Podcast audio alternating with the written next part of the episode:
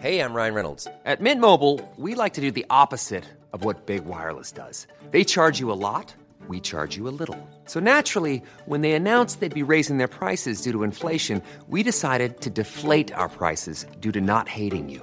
That's right. We're cutting the price of Mint Unlimited from $30 a month to just $15 a month. Give it a try at mintmobile.com slash switch. $45 upfront for three months plus taxes and fees. Promo rate for new customers for limited time. Unlimited more than 40 gigabytes per month. Slows. Full terms at mintmobile.com. Ready to pop the question and take advantage of 30% off? The jewelers at BlueNile.com have got sparkle down to a science with beautiful lab grown diamonds worthy of your most brilliant moments. Their lab grown diamonds are independently graded and guaranteed identical to natural diamonds, and they're ready to ship to your door. Go to Bluenile.com to get 30% off select lab grown diamonds. That's Bluenile.com for 30% off lab grown diamonds. Bluenile.com. This episode is sponsored by R.W. Knudsen Organic Just Tart Cherry Juice, a welcome addition to anyone's sleep routine. Pace case, if you know me, and you do, Mm-hmm. you know that I'm working all hours of the day, all hours of the night. Mm-hmm. So the sleep that I do get has to be very good sleep. And I'm always looking for ways to up my sleep routine. Sometimes I'll read a book to go to sleep. Sometimes Mm-hmm. I'll, The Bachelor? uh, that book keeps me very awake. It's very engaging. That never puts me to sleep. Mm. I will sometimes just put down my cell phone after a long day of looking at a screen. It's nice to get some time away from the screen. I also will incorporate some R.W. Knudsen organic Just Tart cherry juice. It truly makes you go to sleep a little easier. It's the thing you need to help you drift off into the dreamland. Mm. As more and more people are looking to prioritize sleep, organic Just Tart Cherry is having a moment thanks to Tart Cherry's potential sleep related benefits and potential to aid in muscle recovery when you get those gains like clues.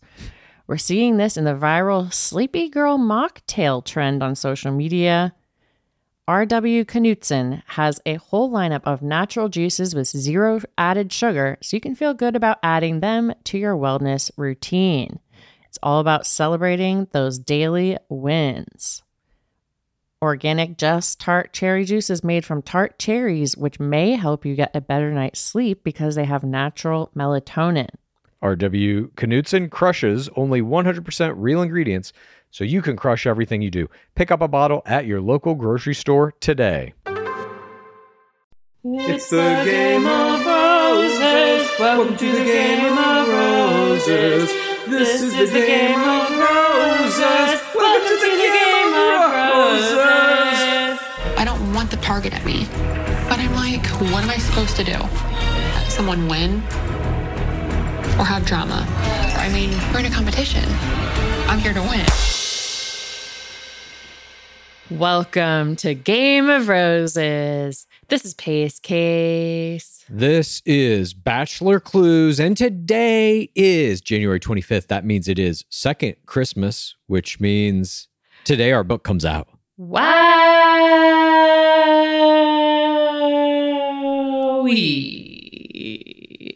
That was an intense one. That was my guttural celebration of second Christmas. Oh, that's pretty good. I'm so happy. I'm very happy too. And we can't thank everyone enough who's already pre ordered How to Win the Bachelor. And hopefully, we will be able to share our joy of being on the New York Times bestseller list with everyone. Maybe. I don't know. It's still possible by the end of this week. Yes. It doesn't look likely, but it is possible. Let's take a little journey into the numbers clues. Let's you know, we had these contests that have been going for the last few months uh, to see if we could get our pre-sale goal to guarantee a New York Times bestseller. Let's see where we are in the pre-sales right now to end the contest. Looks like we are at 30.67% of our goal. We almost made it. We got to 30%, not quite 100. And as some of you may know, we had an ongoing contest for everyone in the pit that required you to do nothing but just be in the pit with us. And if we Mhm. got 25% of our stated goal, we were going to release a song called Bottom of the Pit, which we did a couple of weeks ago. yes, we loved it. many people loved it. And we got some good covers, which hopefully we'll be playing here in the next week or two. But uh, then we had 50%. Pace Case and I were going to go to the mansion itself and do an Instagram live from the shadow of the mansion, ask questions, and try to sneak around. Did we hit that goal? No. We- will never do an Instagram live from the shadow of the mansion. That's correct. What was our next goal? 75%. We were going to, you and I, we're going to do a Huju competition against one another. And we were trying to recruit anchors for that endeavor as we spoke, or at least when we began this contest. But we did not hit that number. Mhm. Never gonna see a Hoodoo contest. And what was gonna be our 100% goal? Clues? At 100%, we had something secret planned. We told you that we couldn't tell you what it is or what it was, and we're going to tell you now. Even though we did not hit 50%, 75%, or 100% of our goal, Mm-mm. we're still going to do the top prize, which is a Game of Roses live show that we'll be doing out here in LA at some point in the future. We're working on it now, and uh, I think it'll be a, a real fun, interesting thing. It's going to be kind of like a, I don't even want to give too much away about what it is. It'll be a very fun experience if you like our show and you can make it out to this. It will be hilarious. I think everyone in the pit should just start moving to LA now just to prepare. okay. I don't know if it's uh, going to be that good. We're gonna make the LA icons take over. Actually, let's wait until I buy some real estate and then everyone move here. Perfect idea. But yes, uh Huju competition, Shadow, the Mansion Live. I mean, time will tell, but for now, those are not on the horizon as we didn't achieve that goal. But live show, we're gonna do it for the pit because we're we're very happy with our with you know how the pit has supported us so far, and we're very excited to do a live show. There's gonna be some very it'll be like our show, but it'll be heightened in some ways. Yeah, I think I think it will be very very fun. It's going to be fun for us. I can tell you that much. But thank you everybody again for pre-ordering the book if you did and thanks for picking it up this Yes. week if you're going to get it live in a bookstore or wherever you get your books. And if you came out to the Grove today, which will have happened, thank you so much for spending that time with us. We enjoyed it greatly. You're thinking and it won't Okay. scare us off of doing the live show at all. okay. You're time traveling and thanking someone in the future for an event that has not yet happened. All right, cool. Yes. Well, this is how recording works, you know. This is we're actually recording Monday night. That's right. But again, thanks everybody. And of course, all of the individual contests that we had on howtowinthebachelor.com where you could get autographed books and merch and all kinds of stuff, those have now concluded. And the winners of those competitions, those contests will be notified shortly by the Dark Seeker. And we will get prizes out to you as quickly as we can. And Yes. again, can't thank you guys enough for uh, for all this. It's been a crazy labor of love, both this podcast and the book. And today, one of those things is out in the world. And our labor of love Instagram lives, That's right. And those when we were which everyone remembers. recapping labor of love. God, I can't believe we did that. But it made our game sharper so that we can analyze virtually anything. And now we are going to do that for you tonight. We had a huge game tonight. Ugh, so good. We had the conclusion of the Cassidy Timbrooks saga. We had Shanae becoming elevated as the next villain. Lead villain. Congrats, Shanae. By the way, I did watch that crazy football game this weekend. And guess what? Tonight's episode was better than that. Sorry, football. There were a few football games this weekend, just to let you know. There was a bunch of crazy ones. Kansas City Yeah. and their opponents. Sorry to them. Okay, nice. You're no Clado and Shanae. No, and we're going to get some football next week, which we will get to at the end of this breakdown because, of course, they show us what's going to happen next week, and the NFL is in the house. But we did get a little football play even in tonight's game. We're going to get to all of Mhm. that starting right now. And now, Pace Case and Bachelor Clues proudly present analysis of play in this week of our beloved game. This is Game of Roses. All right. So here we are, episode three. This is the second week of the regular season. We got another two hour presentation. And we start this one with an intro, as we always do. Tonight on The Bachelor, says DLP. That's Dark Lord Palmer. We see Clayton on the mic. First thing, he's singing and he appears to be in a swimsuit or something. Speed poetry. that was my guess at this point. I had no idea. But then we see some kissing He says he's on the right track toward finding love. We see Sarah getting a kiss. We see a Baywatch style group date. We see Shanae going off on Elizabeth. Shanae is crying. Elizabeth's crying. But first, Cassidy calls herself a front runner. We see she says, Game on, bitches. The women are getting tired of her. And her secret friends with benefits is revealed. And Clayton asks if he can take back a rose. That's how we see our, our little promo of all the stuff to come. And then portion one begins with Cassidy walking into the room with her rose. And Sierra's telling the group that Cassidy has a friends with benefits and that she told her and Ency this as she came into the game. She said she was trying to make this guy jealous. That line is off face. Not only is it off face, it's footage we don't have of Cassidy saying it. There are things in this rivalry that seem pushed or manufactured a little bit. I don't know what is real because so much of this stuff that Sierra's saying, stuff that Cassidy's saying has been played off face. I have no idea. And some is, is very mm-hmm. definitely Frankenbitten.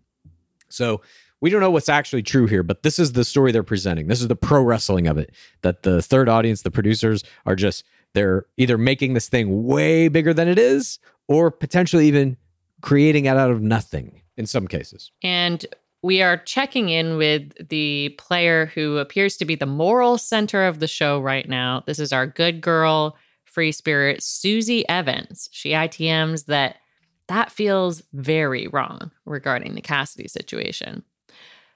The women are shocked by this revelation from Sierra, and Kate ITMs that Cassidy is grinding everyone's gears. We hear Cassidy once again utter that line, Who's got the rose, bitches? And Sierra ITMs that Cassidy is prancing around the house like a reindeer. I liked that line. It was hilarious. but also this part where Cassidy is like not only just saying who's got the rose bitches, she's flaunting it in their faces in the shot where she's like smiling and like holding it out at them and shit. Uh huh. It's like when Demi picked up the rose on the group date. Yes, exactly. Yes, that's exactly what I was thinking. She's doing this specifically to get under their skin, to make them feel a little agitated, to get them mad. And it's working obviously, but she does it too well as we see and and we know what happens. But these kind of like villains reveling in their villainy is something you don't really see that much in the modern game. And here we've got it with Cassidy, and No. obviously we see it with Shanae as well. It's really crazy to me that we saw two players this villainous, this openly villainous in a season this late in the the evolution of the game. Yes. And I don't, I, I kind of missed it. Oh fuck, I love it. It is just they're not as good as Courtney Robertson. Like they're not at that level. No. But it's like the only Courtney Robertson I'm gonna get is this little Yeah. drips of it. You know, like what it has become after the past. When was Ben Flajnik's season? Season 16 was like 2015 or something. I mean, who's the last one? Corinne Olympios, 2016. Yeah. Corinne, maybe I would say was a villain. She certainly was somebody who flaunted her power in the face of the the Mhm. structure of the game itself. When she slept through that fucking rose ceremony, oh my god. Like that type of shit. Show me that type of shit again. Will we ever see anything like that? I don't know because the villains are getting villainized so much that they're getting kicked out. Exactly. You get removed immediately and then you lose fucking hundreds of thousands of Instagram followers. Yeah. Like nobody even wants to deal with it anymore. But whatever. We've gone on a little bit of a tangent, but this is very entertaining to me to see these villains. It's our celebration. I, I think we can go down whatever rabbit holes we want. Right. We can indulge. We then see Clayton check in, you know, with our season long Council of Crowns, Dark Lord Palmer. As you might remember, he was the Bachelor season five. And Clayton tells Dark Lord Palmer that Cassie had a Friends with Benefits FaceTime right before limo entrances. And we see, we jump back and forth between this conversation and Cassidy back with the players who says, Was it your second conversation and you want to go for one of the girls he obviously likes? That's an interesting choice. I love the game speech here. Oh God. You can't be a front run. You can't go after the Hannah Browns. You can't go after the front runners. but I think she's also implying that she's a front runner. Like you want to come after me? Yes. I'm a front runner. Uh, one hundred percent. She says Clayton likes me. Yeah. but I agree with you. Just to hear this open gameplay speech, like, you think that's a good strategy, is basically what she's saying. She's like, you have no idea how to play this game. Love hearing it, love seeing it. but you got to keep that to the ITMs. You can't say it to the second audience directly. You keep that in your in your mind thoughts, you know, your mind words. But then uh, DLP essentially tells Clayton there are no rules. If you want to take back a rose, you can do whatever you want. We know this is absolutely not true. This has to be sanctioned by producers, and uh, clearly it is because then Clayton pulls Cassidy aside for this conversation. We know it's not going to be good. She leaves her rose on the table when she walks out. Producers made that happen. That is not a choice she got to make. And then we see this one on one time with Cassidy and Clayton. And Cassidy says she already knows what he's going to say. And then he asked her if she was seeing someone right up until she came in here. She's like, That's not what I thought you were going to say. this line here, she says, I haven't had a relationship of any kind since summer 2019, which is a hilarious answer. And it's like, of course, you've answered these things a million times for producers, so you do have those dates in your head. But Cassidy getting it on the record that she hasn't had any kind of relationship since 2019 was my error, error, error, error of the game. You never want to give a date if you know it can be easily fact checked and uh, you're not exactly sure all the information that Clayton has. But if I may, I'm not saying it was a good movie either, but if I may, when she says that she's never had a relationship since 2019, isn't that kind of true? Of any kind. But what is of any kind? A friendship? That's the part that matters, of any kind. That's what I'm saying though. Like, what is any, does that mean she's sitting in a room and talking to no human beings? It, does it mean a romantic relationship? Does it mean a serious romantic relationship? Because as she's saying, she basically had a friends with benefits. That in her mind may not be a relationship. I think that that's what she meant, but it allows her to get out of that. I mean, it allows him to get out of an argument that is slut shaming. Oh, totally. And he can be like, oh, it's about honesty. Yes, 100%. That's why it's a main error. Yeah. And it's one of the primary rules that you can never fucking break is giving the lead an out. The lead's job is to kick off 29 people per season, depend roughly speaking. Some seasons have more, some seasons have less, but to kick off everyone on the show except the ring winner. That is the lead's job. And they are constantly looking for a reason to kick you off that will paint them in a good light or not make the fourth audience mad at them or not make the second audience mad at them. And here, Cassidy Mhm. had just teed it up for him on a silver platter. Here's exactly how you can kick me off and no one will be mad at you. Even if he doesn't realize that, the producers are going to realize that and tell him that. Like, oh, if you want to get rid of her, you could say this. Totally. But that all that said, this is the most, in my opinion, this is one of the most significant hypocrisies that the show always promotes, which is you cannot have any kind of sexual relationship. You must be celibate. You have to be celibate for at least a year before coming into the show. But the premise of the show, A year? What do you think the cutoff is? 20 years. It, it's crazy. They had Salley Carson on night one. No, I I think it depends on like how you can spin your emotional state. Like if you're ready to fall in love and whatever. Yeah. I think it could have been like a month. If you were engaged a month before, that's fine. But if friends with benefits the night before, mm-mm. Exactly. But it wasn't even the night before. She was FaceTiming with some guy the night before. Right. She like they're sequestered. And he does say it was a few days before limo entrances. Yeah. And whatever. Like who cares? How many other players are doing the same thing? You know, it's just that she played a bad enough game to get caught. And that's like some of the true hypocrisy of how the show works is that like if you come in as a player, this can be hardcore irrefutable 4TWR evidence. However, the lead of the show, as we see this season at the very least, has sex with multiple mm-hmm. players in a matter of days. And that is fine. Yeah. In in a situation, by the way, that is not friends with benefits. Later, way down the line, after you've met their families. That's right. Once you've met the families it's okay. But that situation is, I think, perhaps more sinister because he's telling all these women that he loves them as well. It's not like an open friends with benefits kind of scenario. He's like, I think I'm going to marry you. And then one day later, like, nope, fuck you. Yeah. Friends with benefits actually ex- implies some very important conversations around boundaries and expectations and stuff. Yeah, some respect. But Cassidy then performs some tear play.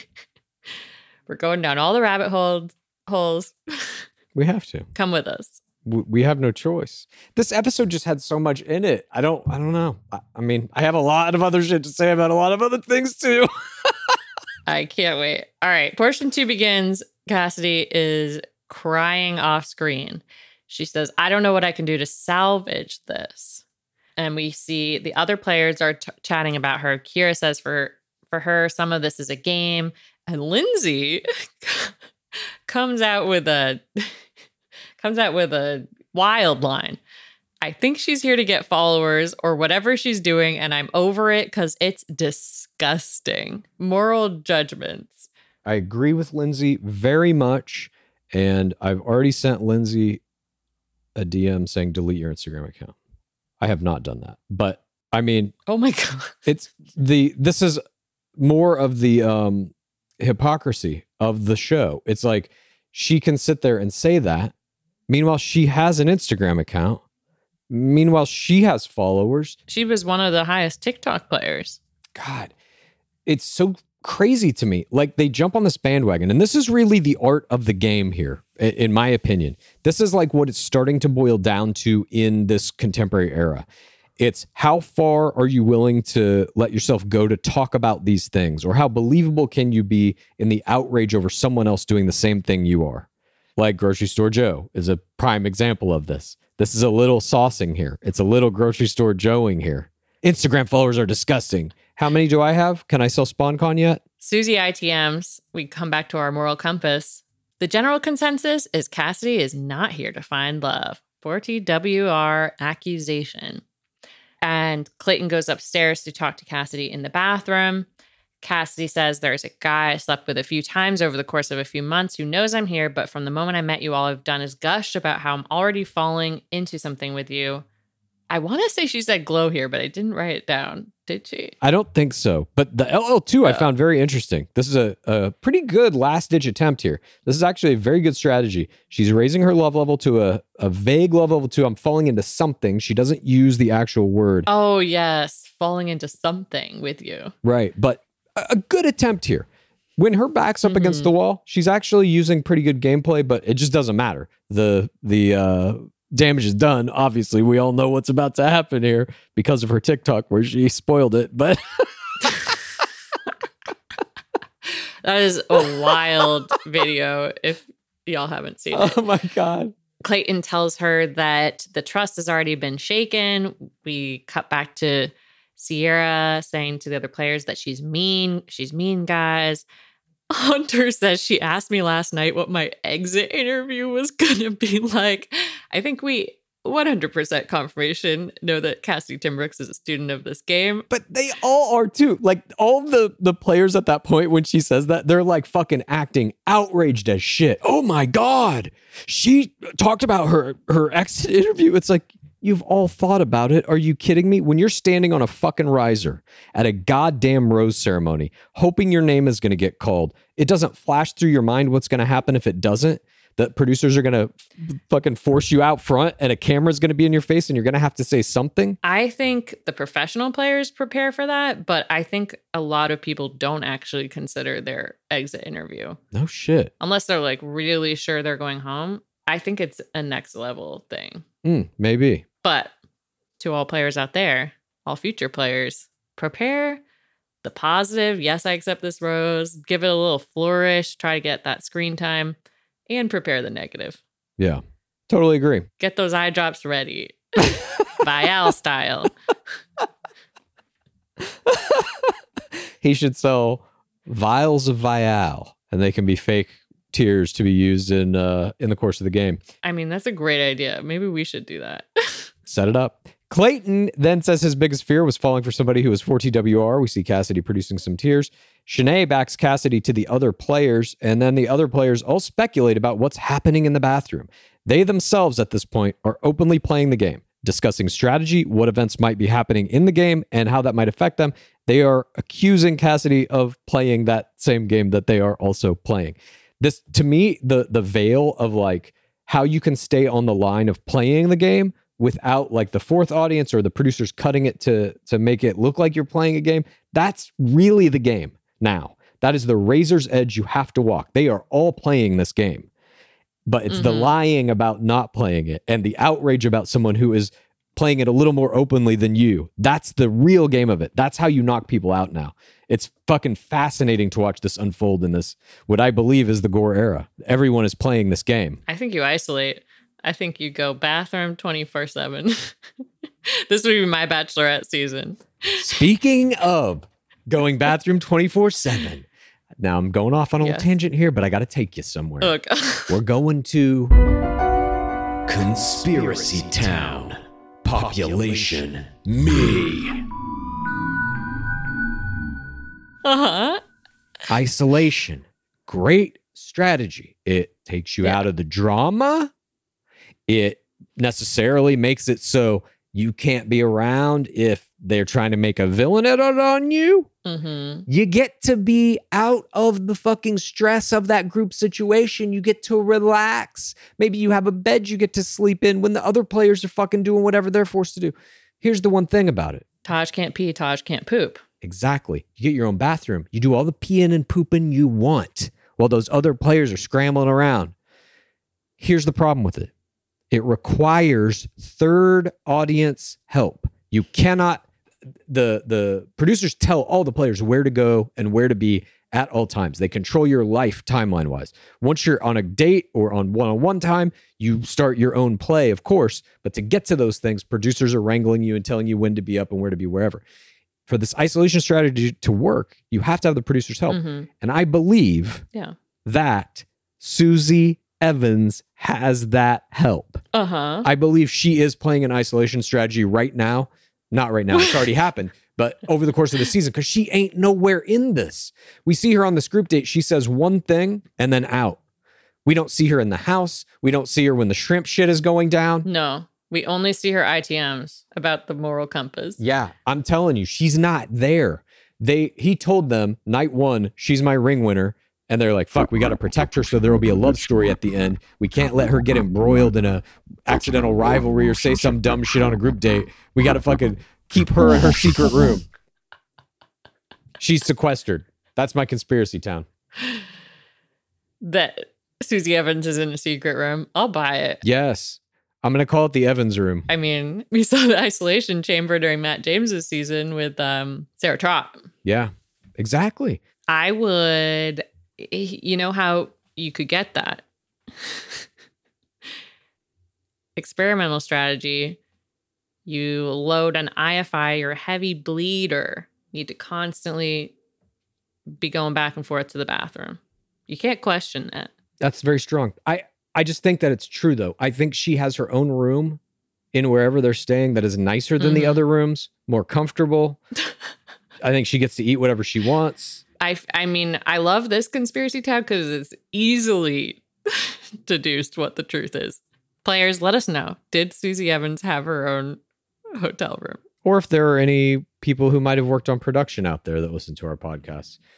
Just a simple the Evans room was real is all I need in my DMs. Thank you very much.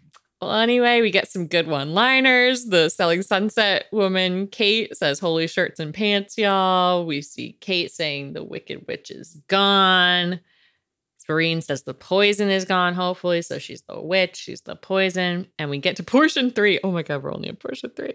It's okay. We'll be fine. Portion three, we are at the rose ceremony. Can I just say one thing though? Can I just say one thing? I'm sorry. I don't mean to derail us. Uh-huh. But when they say the poison is gone, the poison is the fucking producers. The poison is never gone. The whole thing is poison. You're swimming in poison. The idea that it's like the players are what's making this situation volatile or insane is beyond me.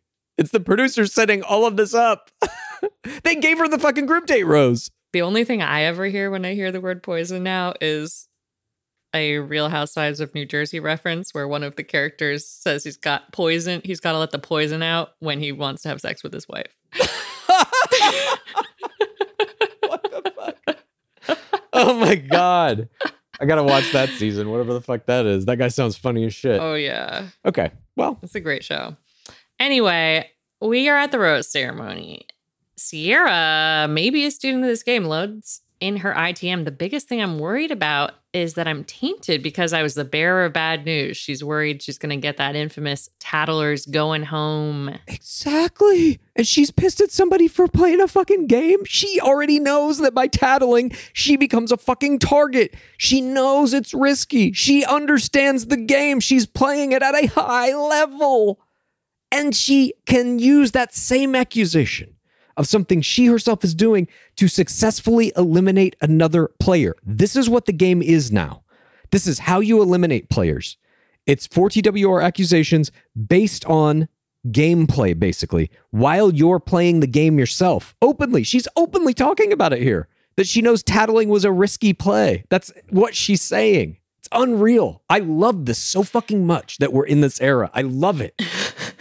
It is a risky play, but she does get to stay for one week when we get to the rose ceremony. First flower goes to Eliza, someone notably in my final four.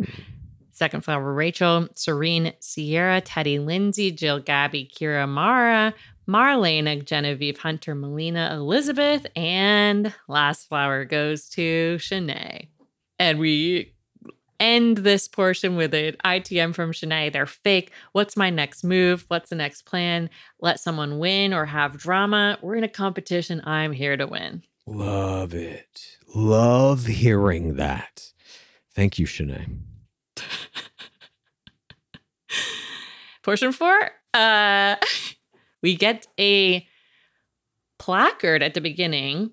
This segment contains sensitive matter because we are going to return to a group date that we've seen once before Mm-hmm. the Circle of Pain. When did we see it? Before. what was that one like? What was the first iteration of this group date like? Do you remember? The first Circle of Pain that we saw in The Bachelor was, well, the first Circle of Pain that I remember was from The Bachelorette Mhm. season 17, Katie Thurston. We had someone host that group date, which I guess they didn't do a good enough job to get asked back. I'm not exactly sure why um, they didn't host it again. It's really weird. Oh, I, I think it's probably the opposite. I think I think he did such a good job that they were like, oh, we should do that again because it was the most successful thing that's ever happened on our show. Pretty sure that's how it went. We're of course talking about the great Viall. He hosted this exact same date, the Circle of Pain, on season 17 of Bachelorette, Katie Thurston, where all the guys had to go around and say their PTCs. This is the exact same date. Lazy producing, eh, which we've at this point gotten used to. There was also some bad audio in a conversation, which we'll get to. But what the fuck is going on? They're just never going to come up with new dates now. Well, this is a date I don't want them to come up with a new one for. I love this date. Mm. It's absurd. Yeah. You don't like it? Uh, it, it could be. You know what? You're, you're selling me on it a little bit because now I'm really thinking about it cinematically. It is this dark Uh-huh. room. It is this circle of chairs. It's very spare. You could be doing this on a stage in a theater if you wanted to. And it's everyone must divulge their PTC. It's like it's an all play PTC. It forces that play out of everyone simultaneously. Yeah. So it's like if you're on that group date, you're a little fucked because you can't use your PTC on a one-on-one or at an after party. So what I what I would encourage future players to do is break your PTC into two parts. This is new strategy for the new era. You Mhm. play the first part of it, whatever it could generically be. Well, I was, you know, bullied in high school, let's say. You can play that at a group date like this. Then you have a secondary part that was specifically about how you overcame it or what you learned from it. It's kind of like the you tack on the part where the wall comes down after that right into the PTC somehow. Mhm. And I would save the most dire details for later Yeah. As well. I love this group date format. And I think that the reason why they repeat it, as opposed to, say, the one where they had to make a PTC into a piece of art Mhm. or things like that, is it's in this like therapy nature. So they're creating this space that you think is like safe and you can open up and they're really looking at each other's faces so they feel their emotions. So we're seeing tears from the second audience on a lot of these PTCs. Mhm. Like there's a reason why we don't see Shanae on this date. Yeah. Everybody on this date is safe. Shanae's PTC would hurt her edit. Correct. Eventually, they're going to shake that up, though. Eventually, we're going to see a villain on one of these circles of pain. You think we'll get it? We'll we'll see that eventually. Yeah. Oh, I thought you meant we're going to see Shanae's PTC.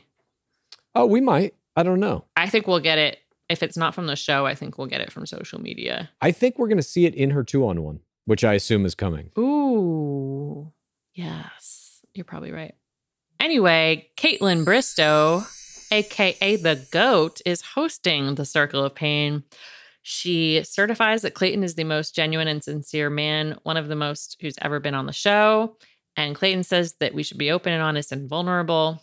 And Kaitlyn gets this conversation going by saying, stand up if this statement resonates with you. And the first one is stand up if there are parts of yourself you're not proud of. Everyone stands, and then she makes everyone explain. Clayton says that he had walls up in his last relationship. Genevieve plays a similar wall PTC about sabotaging old relationships and plays tears. We get a PTC from Hunter that she was in an what sounds like to me an emotionally abusive relationship where her ex wanted her to physically fit a certain type so she got blue contacts and dyed her hair and heartbreak that he cheated on her as well and we get tear play from serene and a ptc that she was bullied about her body and we get a bunch of a bunch of people agreeing and talking about this and mara talks about being bullied as well. Marlena talks about racism and that being a woman of color, she's had to be 10 times better just to be seen and be heard, and says that she hadn't planned on talking to Clayton about race. And Clayton says that he would welcome that. And then Clayton shares his own PTC that he had these weight insecurities in childhood. And we get an ITM from Susie. She was shocked. She hadn't heard a man talk that way about themselves. And then at the end of this date, they all hug Clayton, and he ITM's looking forward to, to going deeper with all these women. And he says, I felt like my future wife was in this room. So after the circle of pain, after the bloodletting that everyone is doing in this room, that's how he knows he's found his wife. By the way, they do a group hug at the end of here, and it's like, oh, we're everyone, we shared our PTCs, we're celebrating body diversity, which I'm just like, you it's okay if it's part of your PTC, but not your current reality. Like we never have anyone curvy or any we don't have any body diversity on this show. So it's a weird thing for them to hold up. Portion five begins. We have the after party, and they go to this is an event space downtown, uh, which I believe you can rent out because we shot the good place here this Hmm. bank vault club is where we shot the bad place. So this group day after party is literally taking place in hell. Fun fact. And you've been there. I think I went there for something, but not for Mm. the set that day. But I've been there before.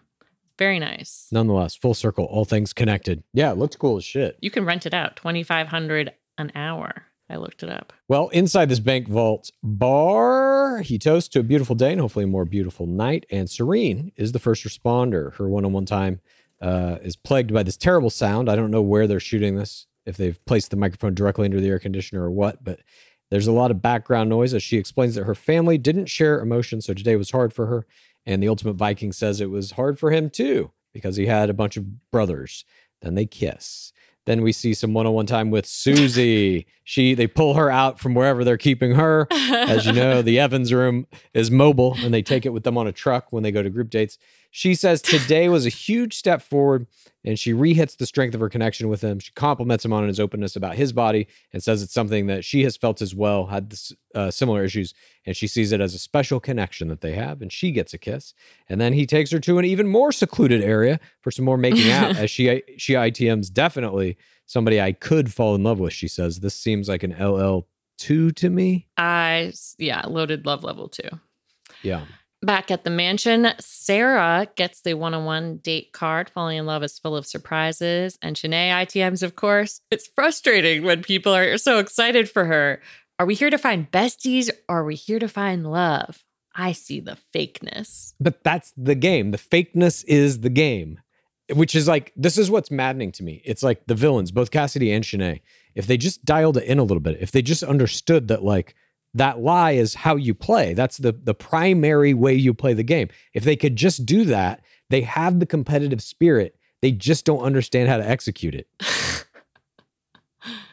But arguably they're cast because of, of that. that they don't have the fakeness. Sure. But that's a whole other game getting cast. You have to convince the producers that you're going to be valuable to them in some way, whatever it is. So if you're flashing villain at them in your Zoom interviews and shit when you're trying to get cast, once you show up, you could be anything you want. Yeah. They will have some idea of how they're going to use you, but that can change in a blink of an eye if you have an interesting second or first audience game. You can be anyone you want to a certain extent. Yeah. It depends on who you wind up being. Like, I think you could go into the game being like, I'm Susie Evans, but it's hard to pull off. I agree. There's only one Susie Evans this season. We see some. I wrote here, this reminded me of Harry Potter. Eliza brings Clayton in front of this mirror and she shows them what a beautiful couple they are together. And then they sort of kiss, like while they're looking at themselves in the mirror. But you, this has to be shot. This is all made by the producers. The producers told them to do this. They have to station cameras around it so that you don't get reflections and shit. This is like a staged weird scene. I was mm-hmm. watching this just like, what the fuck? It was so strange. But it turned out to be good because she got screen time and it was a nice little cinematic moment. Uh, we see quick pops of some of the other one on one time. And then Clayton grabs that rose, gives it to someone who goes above and beyond in every interaction. Eliza gets that group date rose. And she says, I can relax for a couple days. it would be funny if she ended that line with, like, and I'm definitely not going to tell him about my roster. Clues. Mhm. I've been on a mission. I'm trying to find the perfect t shirt Yeah. um, because it's spring. I'm ready to get out there. I'm ready to peacock. Luckily, the perfect t shirt does exist, and you can find it at Skims. From cropped silhouettes to long sleeve layering tees, there's a style for everyone. You guys know how excited I was that Skims became one of our sponsors for this podcast. They have great basics and foundations. I got the boyfriend t shirt in Onyx. That's kind of a dark black color, and the cotton jersey long sleeve t shirt in Kyanite, which is kind of like a blue green. And they are both so comfortable. It's basically like you are wearing no- nothing. Great for free spirit types. Well, for all the free spirits out there right now, you can shop the Skims t shirt shop at skims.com. Now available in sizes XXS through 4X. If you haven't yet, be sure to let them know we sent you. After you place your order, select podcasts in the survey and select our show in the drop down menu that follows. Again, that's Skims. This show is sponsored by BetterHelp. This year is flying by. We're almost halfway through it. Now, I've done a lot of things that I'm proud of this year. A lot of them related to gore. We've had some great interviews. We're kicking it up a level to get on YouTube. We're really taking it to the next place. But there's still a lot that I would like to accomplish this year.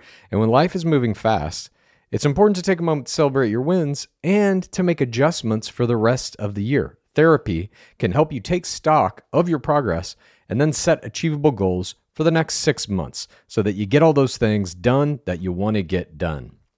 Lizzie talks about all the time how beneficial therapy has been for her. My friend Will on my other podcast talks about it all the time. And I agree. It is very good. It's a great tool to be able to talk things out in your life with somebody else who can set you on the right path to getting all those goals accomplished. If you're thinking of starting therapy, give BetterHelp a try. It's entirely online. It's designed to be convenient, flexible, and suited to your schedule. You just fill out a brief questionnaire and you get matched with a licensed therapist, and you can switch therapists literally at any time for no additional charge. Take a moment. Visit betterhelp.com slash game of roses today to get 10% off your first month. That's betterhelp, H-E-L-P dot com slash game of roses. Support for today's episode comes from One Skin. If you have sensitive skin, you're going to want to hear about OneSkin's scientifically proven topical supplements. This is face, eye, body, shield, and it can all be used with any of their other products, which are free from over 1,500 chemicals and preservatives that can make skin red, irritated, or itchy. Their products are safe for sensitive skin. It's just one of the reasons they've earned the Skin Safe seal of approval. You got to keep that skin glowing if you want to be keeping up the level of face play that I've got going on. And OneSkin was founded by an all woman team of scientists. Their products are backed by extensive lab and clinical data to validate their efficacy and safety on all skin types. Uh, their topical supplements are the easiest way to keep your skin healthy and hydrated without the harsh ingredients or irritation found in other skincare products often. OneSkin is the world's first skin longevity company. By focusing on the cellular aspects of aging, OneSkin keeps your skin looking and acting younger for longer. Get started today with 15% off using code ROSES at oneskin.co. That's 15% off oneskin.co with code ROSES. After you purchase, they'll ask you where you heard about them. Please support Gore and tell them that we sent you. That's how you keep the rose. Even that, I can relax for a couple of days. Exactly what you want to be thinking when you're falling in love with somebody, that it's high stress until you get these couple days of relaxation. She's, of course, talking about the game elements here. They all are.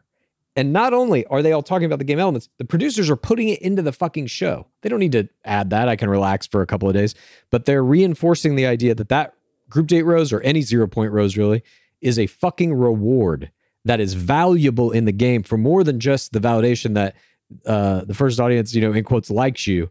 It comes with it benefits within the game. That relaxation of two days when you're not thinking about like, fuck, what do I have to do to get a rose? It's the immunity idol. Yes, it's exactly the immunity idol. And I think that that downtime from your brain just racing and constantly being playing the game really does help players. So the more, and, Hmm. and as we see, people like Kaitlyn Bristowe, she was one of the greatest players of all time, and she got the most zero pointers. She has the greatest rose quotient in the history of the fucking game. Go. And then it's no wonder that, I mean, one of the goats. She's one of the goats. One of two. The other one is Nick Viall. Six.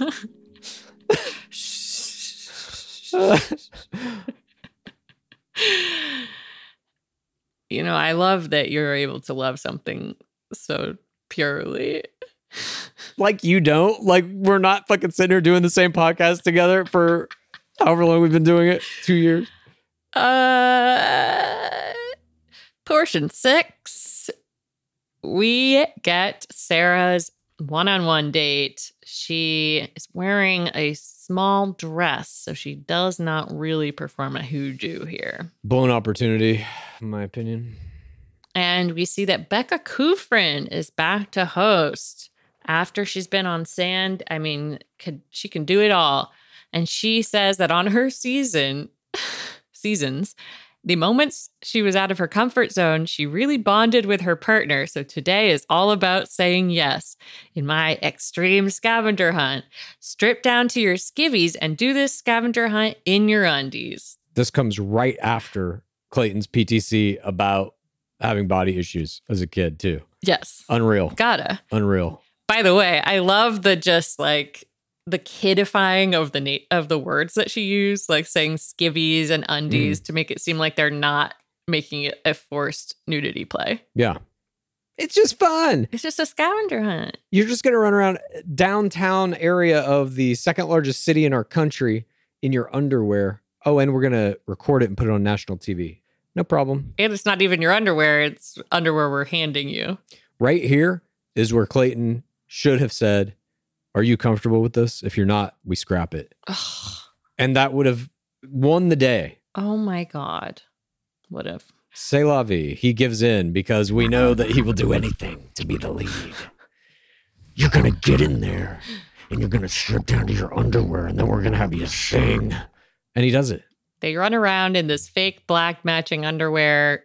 I mean, the straps on this bra thing they have her in are so thick. There's no way she had that under her like miniature spaghetti strap dress. No, of course not. This is all planned. I would I would argue they probably even knew about it. But as they're running around the park in their underwear, they come up to an ice cream vendor.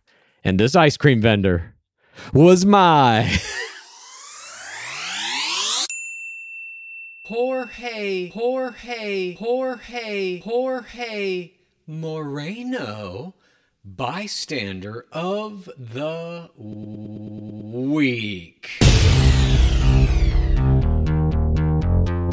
I knew this was going to happen. What do you mean you knew it was going to happen? Oh, sorry. I thought you were doing something else. Oh, I thought you were going to be like, someone else did an ad for ice cream. I was getting to that part. Oh my. As we know, ice cream has played a very important role in our beloved game. We've seen it many times in many different iterations. One of the most memorable ice cream occurrences in our beloved game was in season 15 of The Bachelorette. We're talking about Hannah Brown, of course. She and eventual ring winner Jed Wyatt did a very similar date to this, except they were clothed, but they were walking around a park and they went to go get some ice cream and they did the first Halo Top commercial in the history of our beloved game. It was product placement right there. They were eating Halo Top and saying how good it was. And then less than a year later, one Nick Viall appeared in a literal Halo Top advertisement on your television screen. Thank you. That's why this ice cream vendor was my Jorge Moreno bystander of the week. This is why I never second guess myself. My instincts are always right. Of course. I knew you were going to do the, the fucking Halo top thing. I knew it. I'm surprised you're not doing it. Can't wait to hear who your bystander is. Even though it's such a such a loose connection. Oh wow. Damn. All right. We we're still on the date. They're doing this scavenger hunt. You have to break open these hearts and answer the clues in them. One of them what? We just saw this date. They just did this in one of the bubble seasons too. I thought you were scoffing at me. No, no, no, no, no. I'm reading my notes and just being like, fuck. They just give us the same dates again. There's like five dates. That's it that we've seen for the past three fucking years. this is a group date type that I would cut. I agree. We're not getting anything from this except, you know, some gifts for you to make memes out of. Yeah. And it was even kind of similar to the the date that he had with Michelle Young, yeah. where he was lifting her up to the ceiling to like pull notes off of shit. It's like And he was a bird. it's, it's just a waste. It's a waste of time. We then see them go on to microphones outside where they're supposed to sing their feelings for each other. And there's mic feedback. Clayton sings this song about Sarah. I said he is Elvis and also doing spoken word poetry. Yeah. He didn't really know what he was doing there. He tried his best. It was okay. But Sarah actually, uh, the Ultimate Viking lays down a beatbox beat for her, and she actually does a pretty good little freestyle, I thought. Yeah. It harkened back to the the Hannah Godwin rap. Yeah, a little bit. Now they have drinks, and Clayton says, I couldn't have done this with, with anyone else. And she says, It showed me how much I do like you. She love level ones him. They make out, and we go back to the mansion for a little, a little sojourn into uh, house life. This was a moment that I dubbed Shrimp War 2022. Uh huh. I was just giving it a name, like Champagne Gate, you know? this is Shrimp War. Shrimp war. Yeah. the start of this shrimp war, we see things seem to be peaceful. Players are working out and cooking. Elizabeth says, I'm going to be a good Samaritan and make shrimp for everyone. They then black box Shanae's butt, and Shanae says, I'm hungry. The only nice thing Elizabeth's done in two weeks is share shrimp with me, and she didn't poison me. And we see they do a shrimp counter for the amount of shrimp that Shanae is taking from Elizabeth, numbers one through eight. And Elizabeth says Shanae ate all the shrimp. I don't know what the shrimp portions are like in Ohio, but this isn't a roadside buffet. She does a bunch of one liners about shrimp. Two things Shanae can't keep out of her mouth. That's my name and shrimp.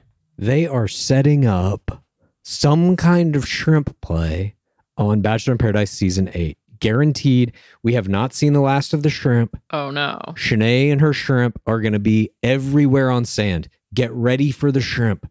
It's going to be a tidal wave of shrimp.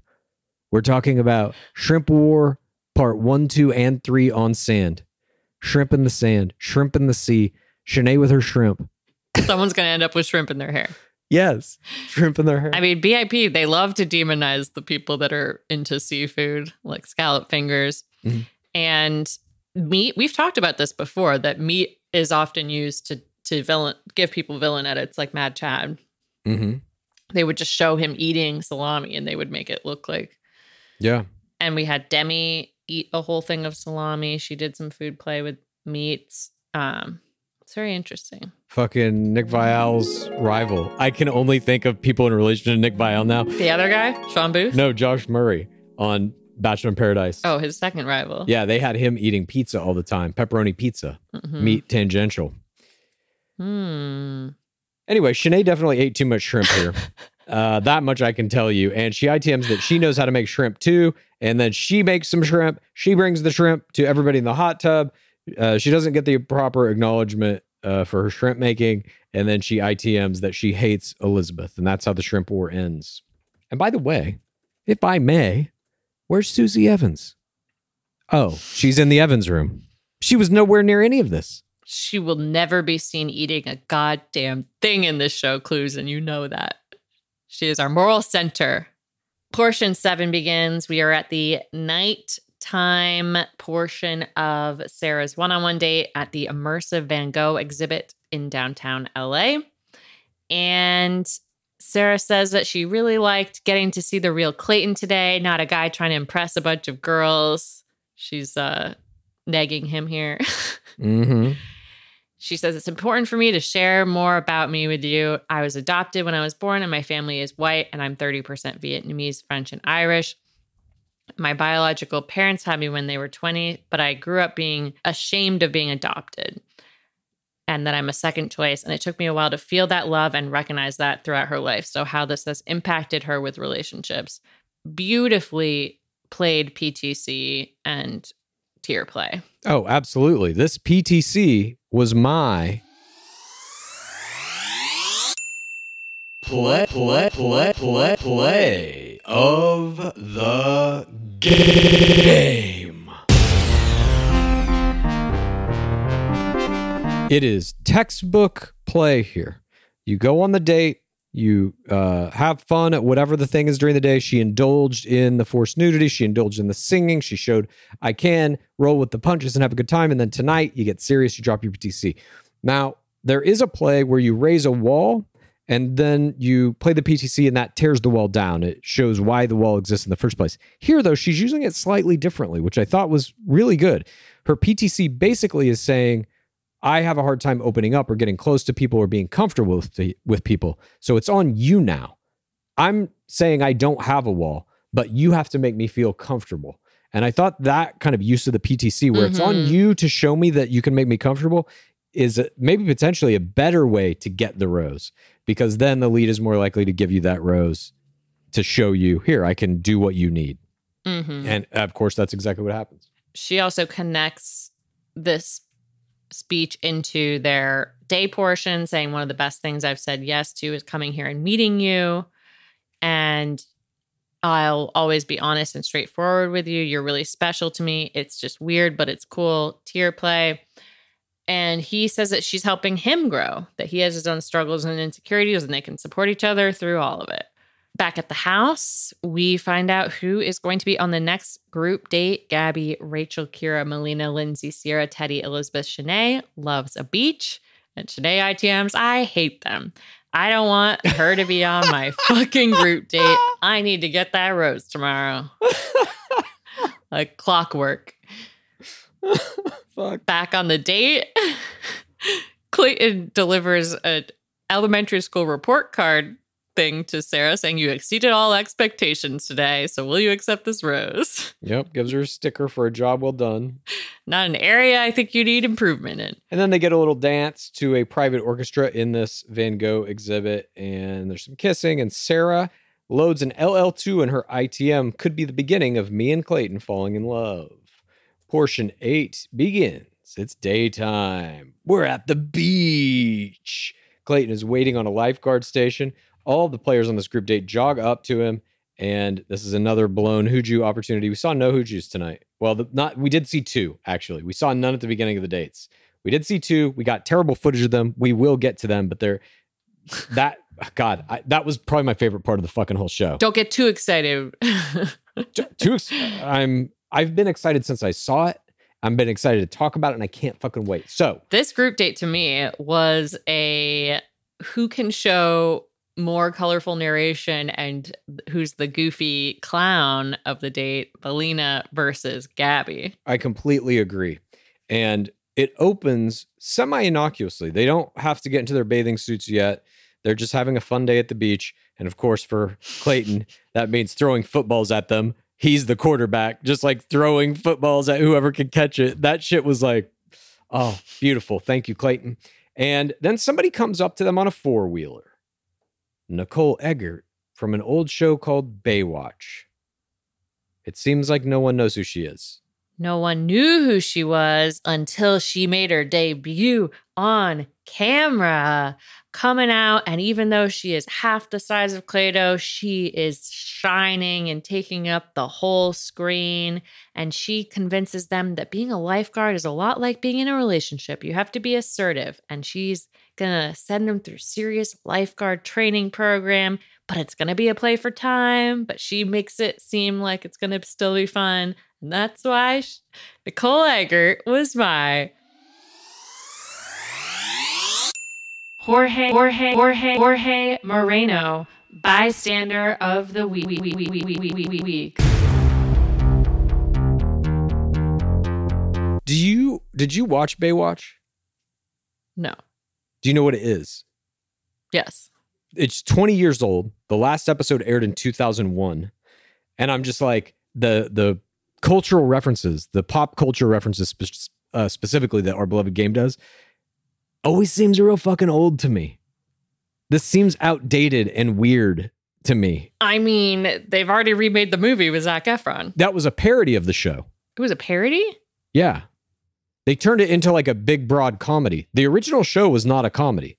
The show was like a drama, but with like Pamela Anderson in a bikini. mm-hmm. But it was always like some crime was happening that they'd have to break up, or like somebody was like fell out of a boat that they'd have to, you know, we've got five minutes to find the body, that kind of shit. But it was like done seriously. At any rate, I just saw this and I was like, they just don't do contemporary shit. Top Gun was the closest thing to it because there's a sequel coming out. But even that is like, Top Gun is also a 30 year old movie. Well, after we've had the group date in which a bunch of players shared their body insecurities, we then see the players on this group date forced to change into the same red swimsuit that they didn't pick out themselves and then pick a partner and rub sunscreen over each other sensually. yeah. You know, a date. I did like this. I did like this move by Shanae here, where she took sunscreen and just put it on Clayton's nipples. I thought that was a great move.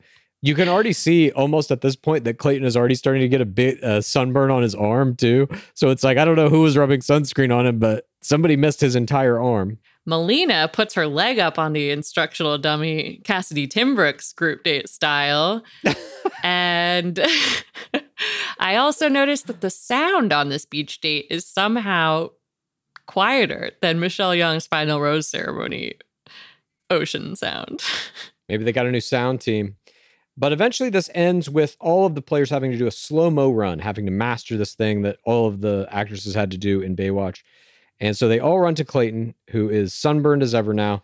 And Elizabeth actually does a pretty good sand it looks like. We don't get any good footage here. We see her cartwheel, We do see that. The approach was fantastic. cartwheel into a hooju. Never seen that before. I've never seen a cartwheel to a huju. Definitely the approach gets a 10, but we don't really get to see the mount or the cling or the dismount. We can only tell kind of through inference that this is indeed a huju. But she does get it done. And it sounds like in this moment, Clayton says, Ooh, huju to me. What? Go back and rewatch it. Go back and rewatch it. I don't know if that's what he said, but he says something there when she does it. Maybe he might have said, Ooh, hug jump. I don't know. But he says something. I could not make it out. If anyone else can like figure this out, please, I'd be fascinated to know. This is huge. It's during Elizabeth's Huju. Huge. It's huge, huge. Then Shanae does the same thing. She says, I'll see your Huju and I'll raise you a Huju. Her Huju is more chemistry style as she just starts making out with him while in the Huju right in front of all the other players. This is hardcore anti second audience gameplay. This is definitely not here to make friends strategy. She is blowing it out of the water, just going as hard as she can at it. Uh, is that the best thing to do? I'm not sure. I'm not sure. Well, the pit didn't get the Huju competition between us two, but they did finally get our first Huju competition in the document. First overt Huju competition in the document. Shanae versus Elizabeth. Whose Huju was better? What'd you say? Oh, Shanae. 100% Shanae. Just in terms of like raw Huju, like context Mhm. aside from what's going on in the house and who hates who and all of that, just Huju to Huju, pound for pound, Shanae takes that one for sure, in my opinion. what do you think? Of course, it's a subjective sport. So, uh, another subjective sport is this group date. The competition is won by the lady that gave it her all, who is Gabby, winning for her comedy chops. And she and Clado win this play for time to make out up on the lifeguard tower. And when they are running up a hill, did you notice this? They don't black box Gabby. They paint in extra red swimming suit around her butt to cover whatever they need to cover. And this is very important because if they're going to give you a fool edit or a villain edit, you get a black box. Or if they don't care about you, you can sometimes get a black box if it's just like, we actually need to cover that. It can be functional. Yeah. But if they do this to you, if they paint in bikini where none existed, you are going for a deep run. Gabby is definitely top four.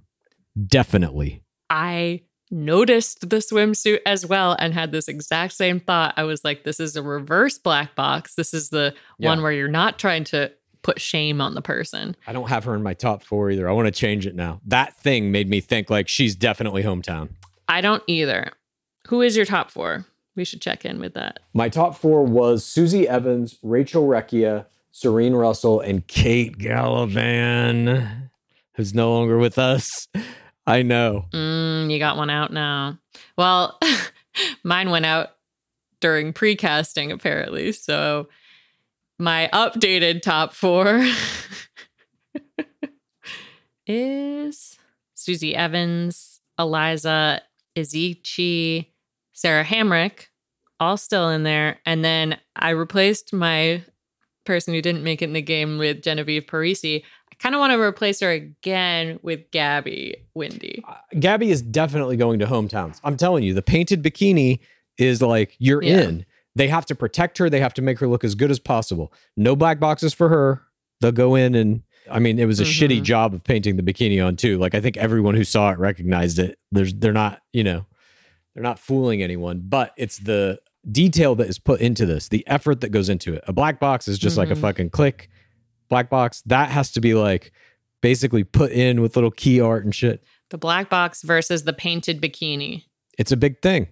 You know, JoJo Fletcher got it on Higgins season on her boob. on a one-on-one date, I believe. I don't even think it was, or fuck, maybe it was Fantasy Suites. She got one on her boob during Fantasy Suites. Yeah. I hate that I remember that. sitting by that waterfall. I remember it too. I can see it in my fucking head. It's in there. The image of it. Oh God, I know. That's what we are now. what's happened to us?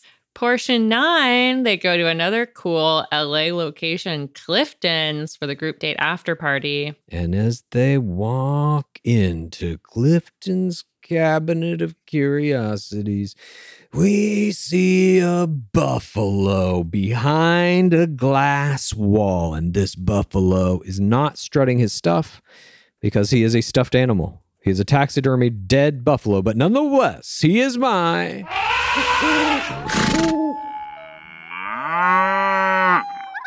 Creature of the week.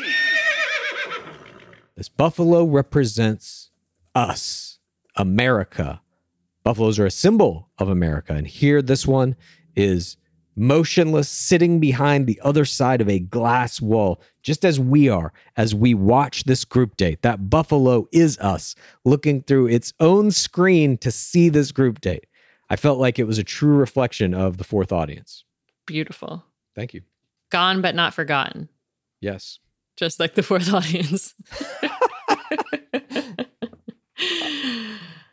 Clayton comes in. He's wearing a notable leather jacket. Everyone comments on it. All I could think of was one Pablo on that group date where they had to sing on stage in a mall and he had that weird leather like cowl thing on. Well, you have to do bolder fashion for K-pop, and you also have to do bolder fashion for Clifton's. He's like, "This is going to be my dead animal Yeah. uh, debut," and we see some interesting one-on-one time for Rachel Recchia, who she's not quite doing a make me stay here, but it's like leading up to that a little bit. She's Mhm. saying, Are we playing hard to get? I haven't seen you since the last group date. And other people are saying, like, I'm getting validated. It scares me. She's looking for a little validation here. Yes. I thought this was a strong play. I think asking for validation on a group date, you're basically asking for the group date rose here. And if you can link some Mhm. tiers to this, which she does not do, or even if you can link a PTC to it, like the stronger validation ask play comes right after a PTC. You say, This happened to me and it makes me feel this type of way. I have trouble opening up or whatever. What I really need from you to be able to overcome the wall associated with my PTC is some validation. That has a better chance of getting you a group date rose than just this straight outright like request, in my opinion. Clayton says to not pay attention to the other people. And she says, It scares me because our connection feels so good. She's love level wanting him. And he mirrors that back. I think we have a phenomenal connection. And they make out. We then get to Gabby's one on one time. And Clayton reveals that he has no idea that Gabby has been playing the colorful narrator this whole season. He said, You made this group date a lot more fun because of your quirkiness. And she says, It's always that. And he says, That's you 24 7. And she says, I have layers. But I was concerned, how is your sunburn? I have something for you to help, but you have to take off your shirt. And she reveals that she has some aloe. And Gabby Windey getting Clayton Echard to do a voluntary nudity play at the group date after party was my play, play, play, play of the game. Gabby knows that she has shown she already got the group date win, which means she's won over the third audience. She knows that she is getting in some of those zingers in the colorful narration. They're probably asking her to come in for the ITMs more than anyone else. And right here, she is leaning into her brand of this quirkiness, but it's also sexy. So it's funny, but she's also giving him a massage. And she says, I'm sexing it up. And he says, very sexy, 10 out of 10. And she says, You're welcome. And they get a kiss. And ultimately, she does get the group date rose from this. I think she's going to have a huge Instagram number after this week because of her play this week. And I just, I thought it was phenomenal. I completely agree with you. And obviously, helped by the third audience, they gave her the aloe. That to me was the most important part of it. It's that she is showing us in this moment she can now wield the power of the third audience.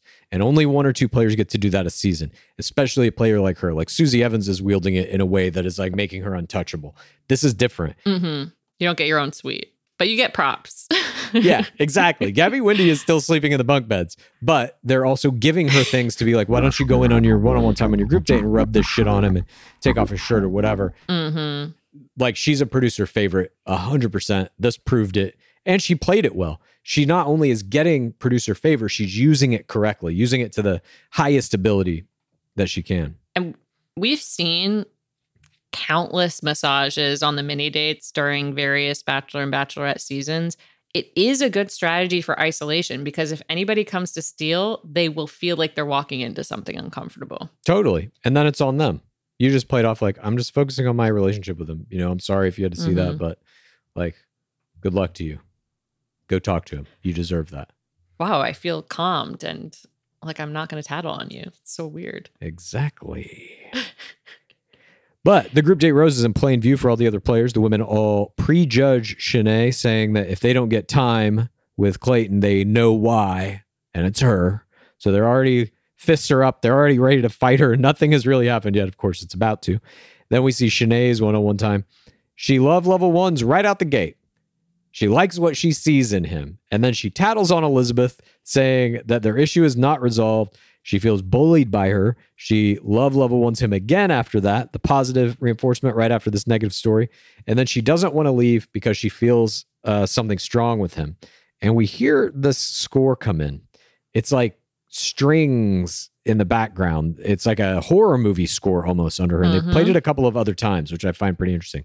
But she tears here and she says she doesn't want to be there in the house sometimes because she feels victimized, uses the word victimized, which is a strong play. And then he tells her not to be in her head about it and just leans in and they start making out. So he's trying to allay the whole situation by just being like, don't think about this. Let's kiss. we continue to hear that score and i don't normally notice sound famously and i noticed it here and i was like oh we are at the villain moment and she itms oh my god he believed me. I have him. I was good. Holy fuck i was good. I didn't mean to cry but i cried. Ha! Like she's super happy with herself that she was able to produce tears. I never felt so confident and happier. She gives two middle fingers up. Fuck elizabeth. And then we don't go out on fuck Elizabeth. We cut to another shot. A creature, a four-legged creature, but it is is it one that we think is good? No, it's a dead wolf, which automatically represents evil. This dead wolf, it's not some sort of establishing shot for Clifton's, like some sort of civilian buffalo. No, this wolf is closing out the portion. This wolf is representing Shanae, who's going to feast upon the lamb of Elizabeth. But we are also the wolf because we are also feasting, and that's why this wolf was my.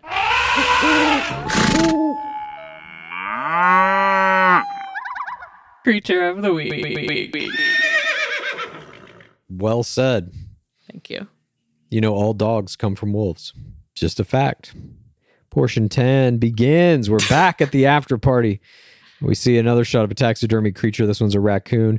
And then we get some one on one time with Elizabeth. Clayton goes right for it. He brings up Shanae and tells Elizabeth that uh, Shanae said she was feeling bullied and that the whole house feels like a toxic environment. And she told him that she felt her mental health is wavering because of the interaction between her and Elizabeth. And he wants to hear Elizabeth's side too. Elizabeth says you can speak with anybody in the house and find out that she's lying, basically. And Elizabeth says that she is kind and she is an adult. She produces tears and she says she's been nothing but kind to Shanae and that all of this is fucked up. And then Clayton ITM's confusion about what's really going on here. And this is very often a scenario that will come up where two players are in some kind of argument. One is saying one thing, the other is saying the other, and the lead is trapped in the middle. The producers will never offer the lead help. We've learned that from podcasts too. They're never going to show you footage. They're never going to tell you anything. You have to figure this shit out for yourself. That is part of what the lead must do. We then see Lindsay produce tears and she says, Have I been a bully? And so we are left to believe that there was some part of this that is cut out in which Shanae has also tattled on Lindsay and said that she is bullying her alongside Elizabeth. And Shanae says, Do you come up and talk to me? Certain people are nice to me. Elizabeth said, I do. I said, Do you want some shrimp? And Shanae says, I don't trust you. When you're around, people are bullying me. And Elizabeth's like, I'm the only person on your mind when you talk to Clayton. Shanae says, You're fake. You're two faced. I'm done. I'm done. Talk to yourself about it. And then Clayton comes in and says, I had a really good day. Rose goes to someone who surprised me tonight with stepping out of their comfort zone and showing me their true colors. That goes to Gabby. Shanae ITMs. Gabby gets the rose for being a 12 year old cheerleader.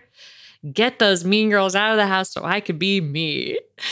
And that conversation that Elizabeth gets into with Shanae, where Elizabeth starts fighting with her, was my error, error, error, error of the game. Elizabeth here, she's in an interesting position before this moment. She, I think, can come out of this and float a little ways. She might make it to top six. That's what I'm feeling. Mm-hmm. After I see this, I know she's not going to. She took the bait. Shanae is playing a game. We we know that outright. She's openly admitting it in her ITMs. Part of that game is to get other players agitated, especially ones that she's in a rivalry with. She does it here to Elizabeth. Elizabeth should have not engaged in that at all, but instead she gets into a bit of a bickering match with her, and it's not going to end well because now that rivalry is established, now you've got producers basically asking you only about Shanae every time you have an ITM. You have producers making you talk to Shanae, be in situations with Shanae, et cetera, et cetera, et cetera. And I think Elizabeth has probably hung herself out to dry here. You do have to establish your connection early. And if you're not establishing your connection in one of the first four times that you're talking to Clayton, I mean, she says only one out of the four times we've talked has been about like who they are as people, as opposed to Shanae. You're not going to have longevity. Then we get uh, some more villainous ITMs to close out this episode. Shanae saying she's not going to make me lose because of her lying fucking ADHD ass. I'm here to win. Bye. At least she's honest. And then we see next week Shanae is going to be elevated to a higher level of villainy. There are going to be some fights. The shrimp are going to be back. There's going to be forced violence on a tackle football date, some steals, and we're going to see Shanae takes somebody's trophy, who I assume whoever wins that football group date, and just slings it into the darkness. and then we get a title card at the tag in loving memory of Clint Arlis, who just died this past week. We covered that in our Twibbin from last week. And then we get some footage from the Baywatch date that we didn't get to see in the main cut. The women are dragging this dummy out of the sea, and everybody's making fun of them. And that is the third episode of season 26 of The Bachelor. Who was your MVP, Pace Case? For her colorful narration, for leaning into her free spirit slash clown archetype style, for her aloe vera massage play, Gabby Windey was my M M M M V P. Gabby Be windy was also my M M M M M V P. she really turned up the juice this week. We knew she was a good player. We knew she had some faceplay capabilities. We knew she had some colorful narrator mm-hmm. capabilities. Tonight, we saw what she can do with these things for real. We saw what a high level player with the backing of the third audience is capable of. We're getting uh, group date rose wins. We are getting producers giving you aloe vera and helping you get a moment uh, where the lead is shirtless and you're rubbing on him. This is fantastic play from her. And again, that bikini being painted on her, I think she's top four now because of that. That one thing Mhm. has convinced me. I'm also convinced I'm switching out Genevieve for that. My fourth slot, which is uh changes every week. Fantastic. well, thank you everyone for joining us. That is our breakdown of tonight's big game. And thanks again to everybody who has bought our book, pre-order or otherwise, and will continue to check it out. Hopefully, we we really hope that you guys liked the book. We put an intense amount of work into this thing. I think for me personally, it was more work than I've ever put into a creative project in my life, like hands down. oh, me too. It's, yeah, it's more work than I've put into a single project ever. But it was, you know, enjoyable for the most part. And yeah, I'm really appreciative of everyone who has ordered it and who has tagged us on it. It's, it's like I it brings tears to my eyes seeing people like posting that they're getting their books and Yeah. like reading it and uh, it's just great. please feel free to as you're getting more books keep posting them and if you want to make videos of you reading them and shit i'll literally watch every one like i i love that shit Mhm. too because i like to see that this thing that has given us a lot of joy over the past couple of years and certainly taken us in some weird directions in terms of how we view it and analyze it I don't know what you're talking about analyzing JoJo Fletcher's bikini during this episode. i'm just saying i i hope that people enjoy what is in it as much as we enjoyed putting the stuff in it that is in it Yeah. And if you are like, if you don't like books, the physical ones, it's also an audiobook, and we did record the audio for it. There won't be like, uh, you know, Nick Viall jingle noises, unfortunately, but we'll have some of the same tone as this podcast. some of the same tone and i believe it's around 12 hours long, roughly. What? 12? Oh my gosh. That's a lot. I think so. You can up the speed. We won't be offended. But again, thanks everybody. And uh, we will be back on Friday with This Week in Bachelor Nation, where we'll be breaking down all the biggest news stories and parasocial plays and talking about the ratings of tonight's game, as well as how their how these players' Instagrams uh, have been affected by what they did in game. And I agree with you. I think Gabby Windey is going to have an explosive week on Instagram. Absolutely. I would be surprised if she wasn't the number one gain, despite not being on a one on one date. I mean, it'll probably be Susie again somehow. Susie's absence beat them all. Yeah. Uh, but anyway, Merry Second Christmas to all and to all a pit night. Pretty good. And before we go, as always, what is that dwab? It has been 7,246 days without an Asian bachelor. Praise be our beloved game. Please rate this podcast. Please review this podcast. Please get a friend to listen to us and then please rate this podcast. Please review this podcast. Please get a friend to listen to us and then please rate this podcast. Please review this podcast. Please get a friend to listen to us and then.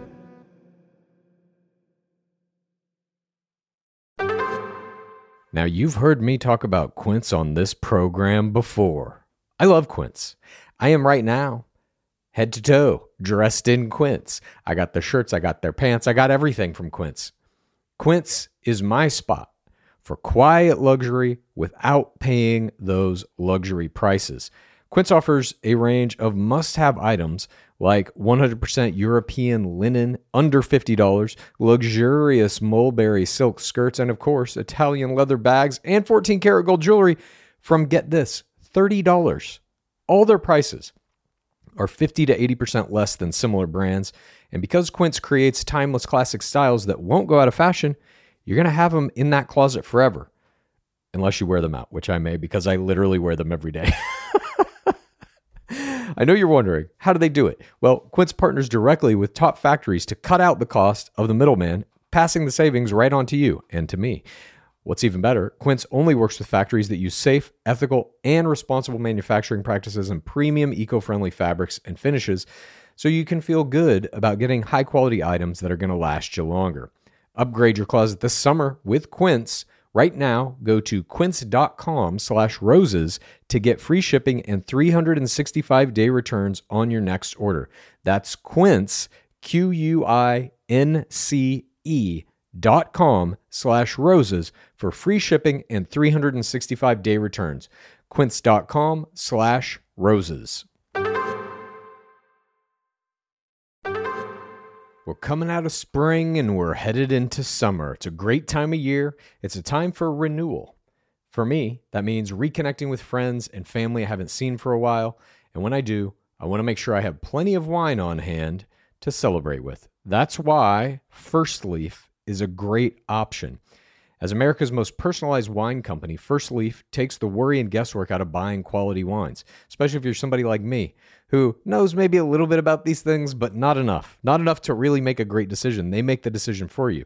To get started, you just answer some specific questions about your wine likes and dislikes on First Leaf's website. And these can be things that are about the people you're buying it for as well, if you're doing it as a gift. It only takes about five minutes to create your own personalized wine profile. Then you get your very own wine concierge who's going to use those responses to curate a customized selection of delicious award winning varieties from rosés to sparklings and everything in between. It's all based on your personal preferences, on those questions you answered. These hand selected wines are going to be delivered to your door within a few days, with each bottle priced lower than what you'd pay at a wine store. You even get to choose when you get the wine. Plus, Every selection is backed by First Leaf's 100% satisfaction guarantee. And if you have questions about your wines, like what to pair them with, for example, First Leaf's personal wine concierge team is there to offer that expert advice. So it takes all the guesswork out. I love reconnecting with friends and family over bottles of First Leaf wine, and I bet you'll feel that way too. So give First Leaf a try. Head over to tryfirstleaf.com slash roses to sign up and save 50% on your first six hand-curated bottles plus free shipping. That's T-R-Y-F-I-R-S-T-L-E-A-F dot com slash roses to save 50% on your first six bottles plus free shipping. Try firstleaf.com slash roses. Imagine the softest sheets you've ever felt. Now imagine them getting even softer over time. That's what you'll feel with Boll and Branch's organic cotton sheets. In a recent customer survey, 96% replied that Bowl and Branch sheets get softer with every wash. Start getting your best night's sleep in these sheets that get softer and softer for years to come. Try their sheets with a 30-night guarantee. Plus, get 15% off your first order at bollandbranch.com. Code BUTTERY. Exclusions apply. See site for details.